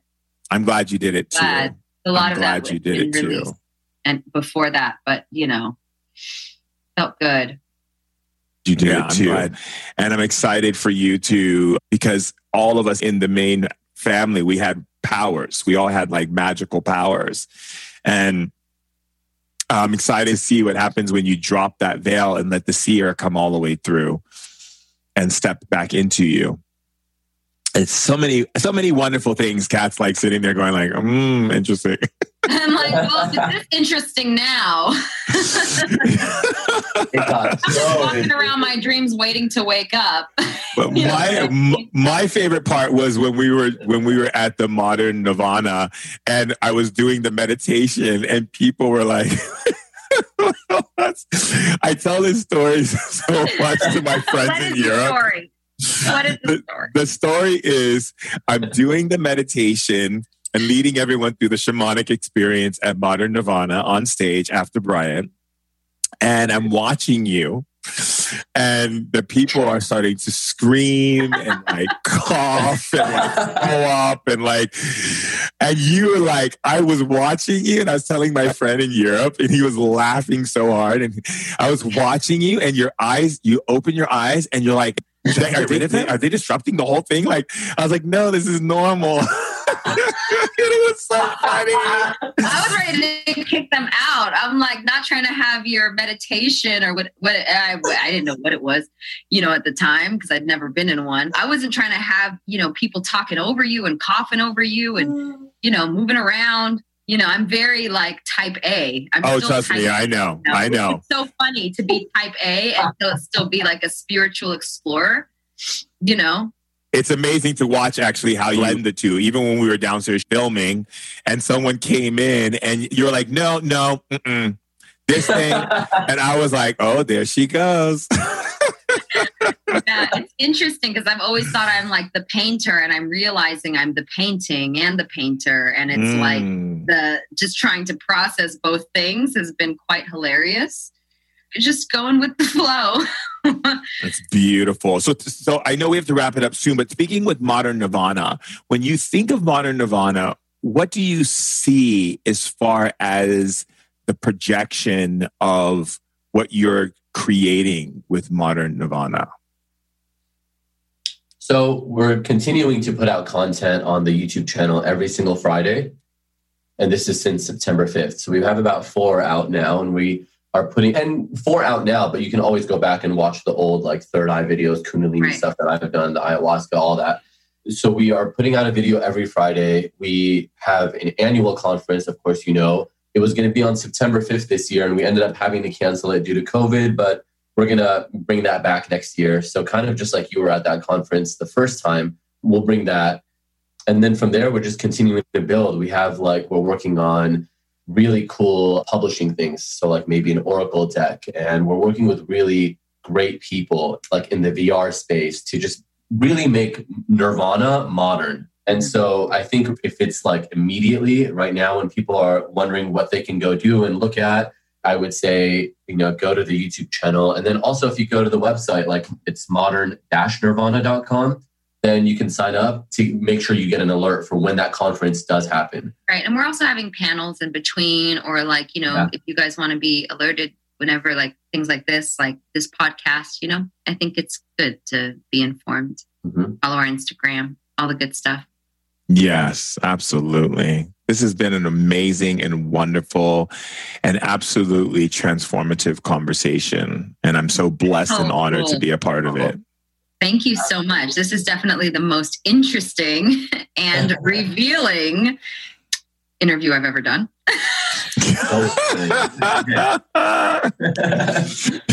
Anytime we can get any more, you know, closure or revelations about our relationship and our friendship, because we don't always understand it and why it's so strong and why there's such an immediate familiarity. And that's such, it's so rewarding and it's so cool that you can just pull it up like that. What a gift. Oh, thank you. Well, you know, I've dedicated my life to the resurgence of magic on planet Earth. And and like one of the things that it's really passionate for me is about helping people get back in touch with the spirits that's around them, like the wind, fire, the sun, the stars, the trees, you know, because everyone's like, I watched it even today. I'm looking out at the water here in Norway and I watch these people walk by these beautiful trees and they didn't even once say hello or acknowledge them or see them. And I just started crying. There's so much effort and energy and not realizing that it's the elements and it's nature and it's the spirits that give us everything. And we should give them the respect to say hello when the wind touches your face. Just mm-hmm. acknowledge the spirit of wind. It's not that difficult. Yeah. yeah. I love that so much. I actually was hiking the other day, not even hiking, just climbing. You know, it's uh, doing my own little workouts since quarantine and I have like this 40 pound vest that I wear and then I just walk up and down the hill on my street. And I was doing it the other day and I walked by this tree and I felt so bad for walking by it all this time and not ever, I don't know why. It was like a weirdest feeling that I didn't even care. I'm like in all my workout gear, a 40 pound vest, and I just walked up to the tree and hugged it. and I was like, people outside probably think I'm crazy. I love a good tree hug. Right? I do. Well, they know you. Every time you drink water, water is a living spirit. So it reads the information in your body. And then when you go to the bathroom to pee and it goes back to the earth, the earth takes all that knowledge and learns about you. So nature knows where you are on the planet. Every tree knows who you are. They all know because the synthesis of Gaia, it goes through every living thing. And so every living thing, wherever you peed, wherever you drank water, wherever you did, you, you secreted, whatever, it knows everything about you. Wow. That's amazing. Yeah. And, you know, I never thought of it that way. Yeah. So you know, it's it's really special. So that's kind of uh hope everybody's listening to that. wow, that's so deep. I mean, you how can you ever hate anybody when you just heard that? Right. I don't even understand what that means. Right. That makes me right. want to cry too. Yeah. Because I don't even understand that. That makes no sense to me. I, I what you know what really makes no sense to me since we're on the topic is people who claim to be religious and love God, but then they don't love God's creation. It just Mm. blows my mind. Yeah, I see that a lot. I'm sure you do too in the comment section and stuff. You know, I, I try never ever to read the comments, but sometimes when I go to like YouTube videos and people are always like quoting, you know, saying whatever Jesus or or some kind of they, they bring their religion into it, and I'm like, but you're not even what you're saying has nothing to do with what Jesus said. Exactly. Nothing. You know, Exactly. And the whole idea of be afraid of God. I ain't gonna be afraid of God. No. God is playful. God is fun. It's a God is- child. It's beautiful. child. It's sensual. It's orgasmic. It's it's everything. Why would I want to be afraid? And that's crazy. You know how many people are afraid of God because they can't connect into their own source because they are God? It's just, it blows my mind. And it's like, it's almost like Yeah. people don't read the Kabbalah. They don't read the ancient books of Gilgamesh, who created the Kabbalah. They don't read any of these things and learn about the ancient wisdoms of that spirit is you and you are spirit. And so if that's the case, if you're afraid of it, then you're afraid of yourself. And if you're afraid of another person, you're afraid of yourself. And if you Mm. can't love another person, you really can't love yourself. So, you know, I just, you know, that's all. I'm just saying, you know, you know, I got a little, I did throw a little two in there. Some yeah, I love that. I love this. This was so mind blowing. This was so cool. no, It. I love you both so much. I much. love you too. We I'm love so you so happy. much. You're so much a part of our family and our group, and we just really appreciate your wisdom. And you know, you're just I will do everything for you for you all. I love you so much and I'm so excited what you've created. And um, yeah, I'm always here to serve you in any way. If you need me to come on and do more stuff, I'm always here because it's for me, it's to be of service, you know, and whatever way that manifests, that's what I'm here for all of you. Thank you, Pharaoh. We feel the same. how well soon. How well soon. Pow wow And Kat, soon. if you get a chance, if you would do the eyes of love, that would be amazing if you did. Oh, your your is this your, It's my love campaign, the eyes your of love, love. campaign? Frankie can share it with you. Yeah. Frank, share it. Share it with me. I'm about this TV show. Let's talk about this TV show. Oh yeah, okay. So I will, I will, I will. When I'm done with the first stuff, I will, I will send it to you so you can see it. Okay. I love you both. I love you too. You guys are amazing. Love you too. I love you both. Bye. Bye, darlings. Bye. Bye. Say hi to Princess Märtha. I will definitely. Bye, honey.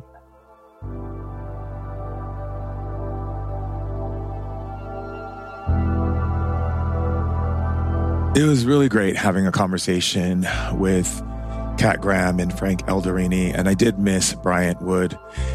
However, at the same token, it was really nice to have both of them. But what those three created, Modern Nirvana, I mean, I got to tell you, I've been really happy to be a part of their family and a part of this amazing journey that they have opened up to the world to bring inspiring teachers and conversations and really give people a level up in their life.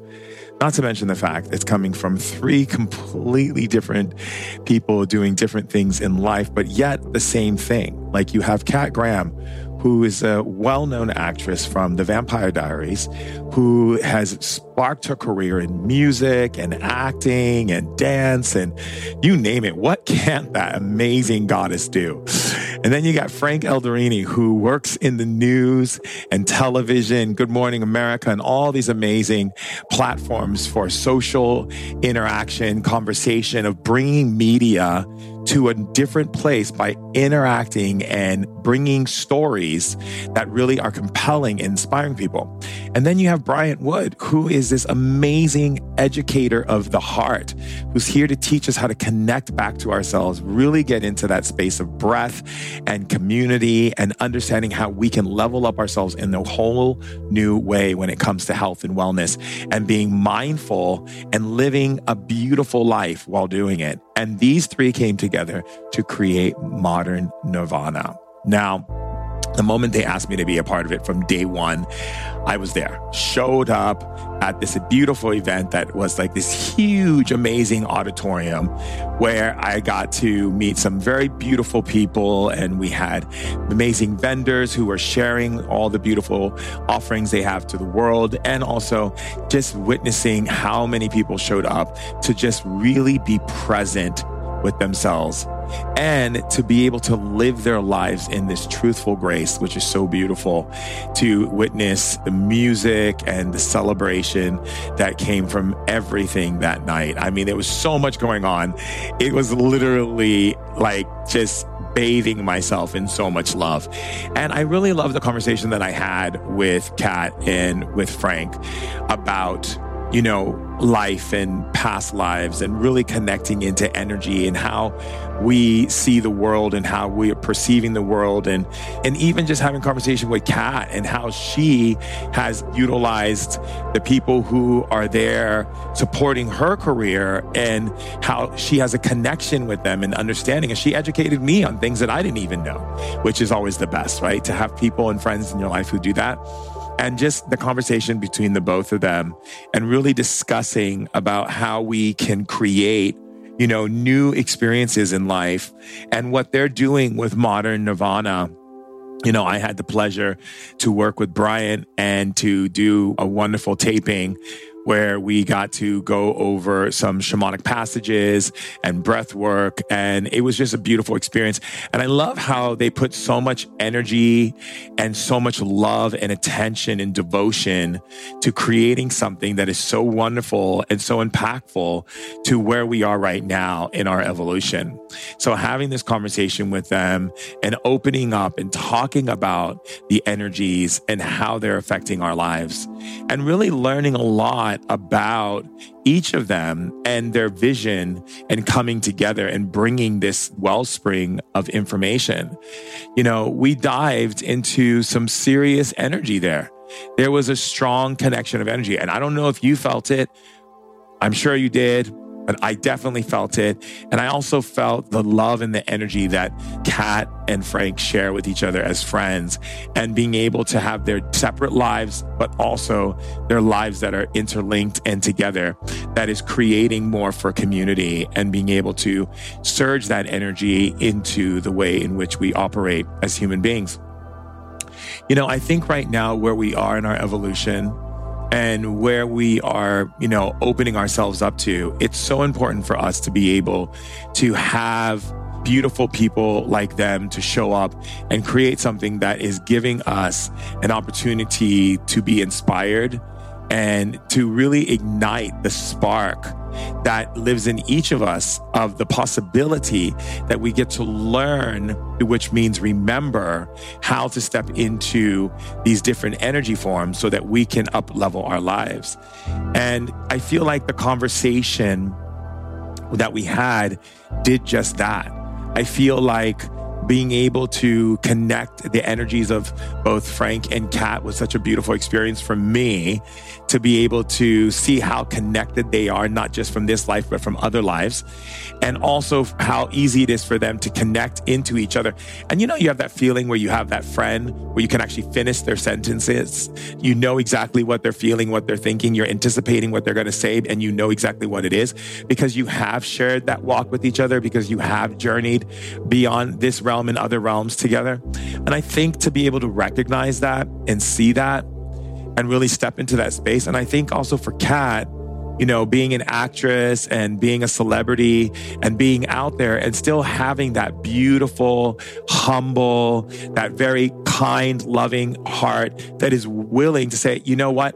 Even though I'm a celebrity and even though that is my life and I do music and I do all these things, I'm not going to not give in to the truth of what made all those things possible, which is my deep spiritual wellspring and being able to bring that forth and share that through everything that they're building. And I think that when we step into that space of recognizing that, you know, you can be an influencer, you can be a very popular person, but at the end of the day, no matter what you are, no matter what you do, it always comes back to one thing community, people to advancing our species evolution and helping us to deal with coping mechanisms during these very trying times for a lot of people and also very rewarding times for a lot of people. We are embarking upon this great discovery into a new way of thinking and a new way of interacting with each other that requires us to be able to make sure that we're giving ourselves all the resources that are available so that we can have the the sustenance given to us so that we can be the resource for other people when needed.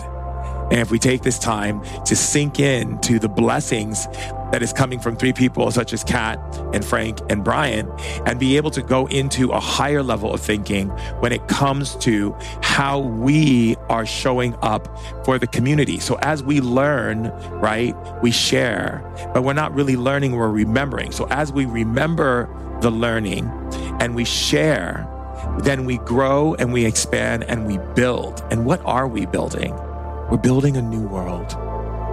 We're building a new world that incorporates all people, all cultures, no matter who you are, no matter what you believe, no matter what sex you identify with, and what you see yourself as, and how you observe creation, all of these things.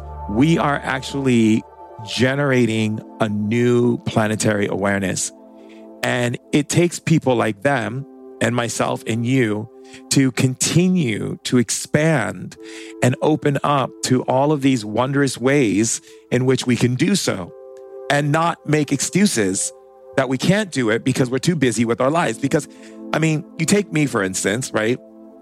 I'm always doing stuff. You take Kat, she's always doing things. She's doing TV show films, you know, songs, all kinds of things, you name it. I mean, the girl is multi talented. You take someone like Frank, who's also multi talented, and you take someone like Brian, who's also multi talented. And still, our focus always is on the people. It's about focusing on the needs of the people, regardless of what we have going on. Everything has to be focused into community, which is truly earth vibes.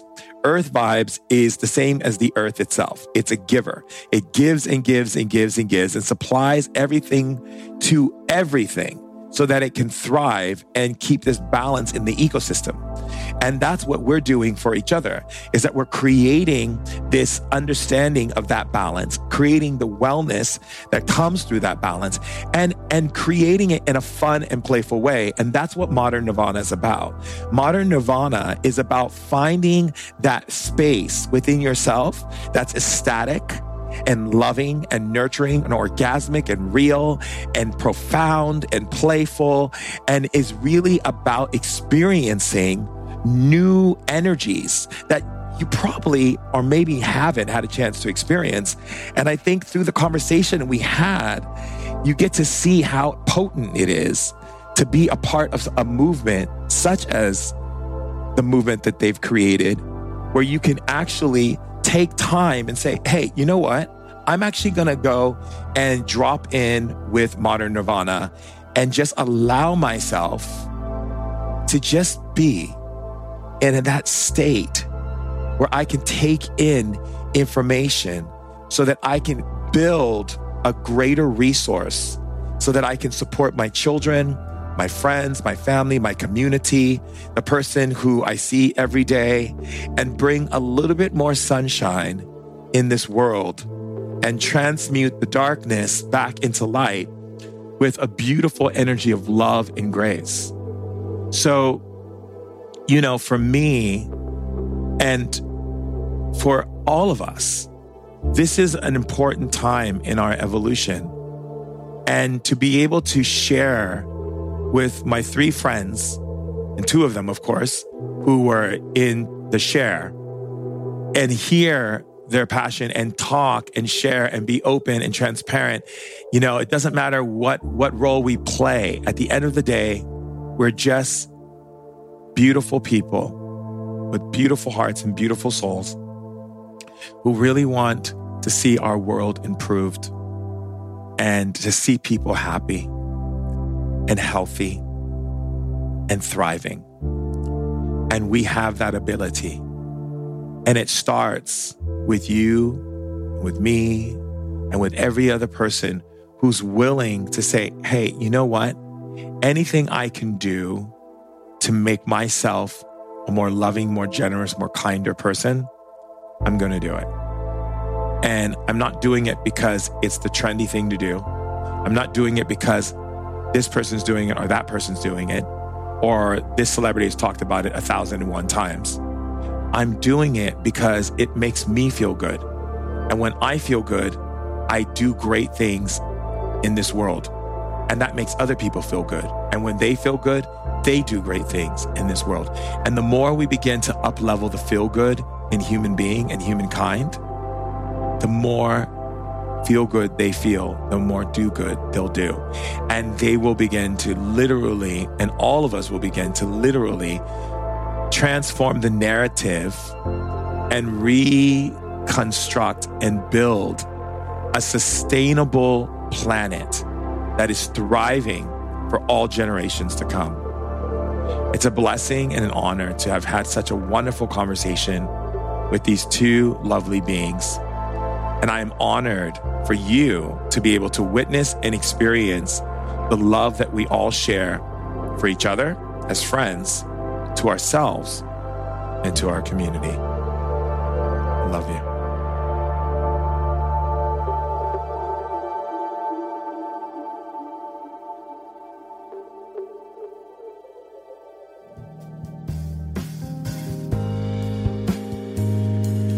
I've created the Healing Temple because people all over the world want and need healing, but don't have the access to those healers or can't afford them. One of the biggest high ticket items in the world today is remote healing, but some sessions cost hundreds to even thousands of dollars. And for only $10, the Healing Temple is a collective space for people to come together every Friday for 30 minutes. Participants are opening a wellspring of abilities, alleviating stress and brain fog, where the mind becomes more optimized and performance based, and where you learn to utilize energy to up level your consciousness. The Healing Temple also helps to break down walls where you begin operating in awareness of wellness, feeling ambitious and inspired like things are really changing in your life. Inside the Healing Temple, you're also stepping into a world where you might experience phenomena that you thought wasn't possible. Something as small as a chill or the hair standing on the back of your neck becomes like an opening door. Some members have even said they've experienced increased psychic abilities and that these sensations have intensified with following sessions. I've trained my powers to impact change and I've learned how to get results. Who doesn't want to feel good? The Healing Temple is not only beneficial to you, but also to those around you because when you're feeling good, you shine that positive energy onto others your partner, your children, your coworkers, even your dog or your cat. Everyone around you begins to feel better because you are feeling better. It's a rippling effect that's much needed on this planet. We need the Healing Temple more than ever right now because of all that's happening in the world the social political structures, calamities, chaos, and feelings of hopelessness and despair.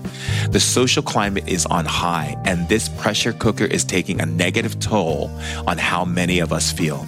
The Healing Temple offers comfort on a global level because when more people are feeling good, the more kindness, generosity, and realness is generated.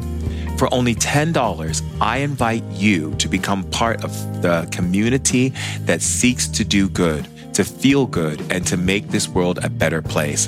Go to shamandurek.com and click the Healing Temple to join our wellspring of healing, restoration, and elevated consciousness.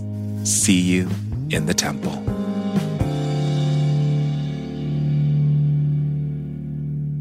Thank you so much for tuning in to Ancient Wisdom Today podcast. Tribe, I love you all so much. And if you want to stay connected, be sure to check me out on IG at Shaman Durek. And if you have any questions whatsoever, please visit shamandurek.com or contact info at shamandurek.com to learn more. And remember, tribe, no matter what, stay lit.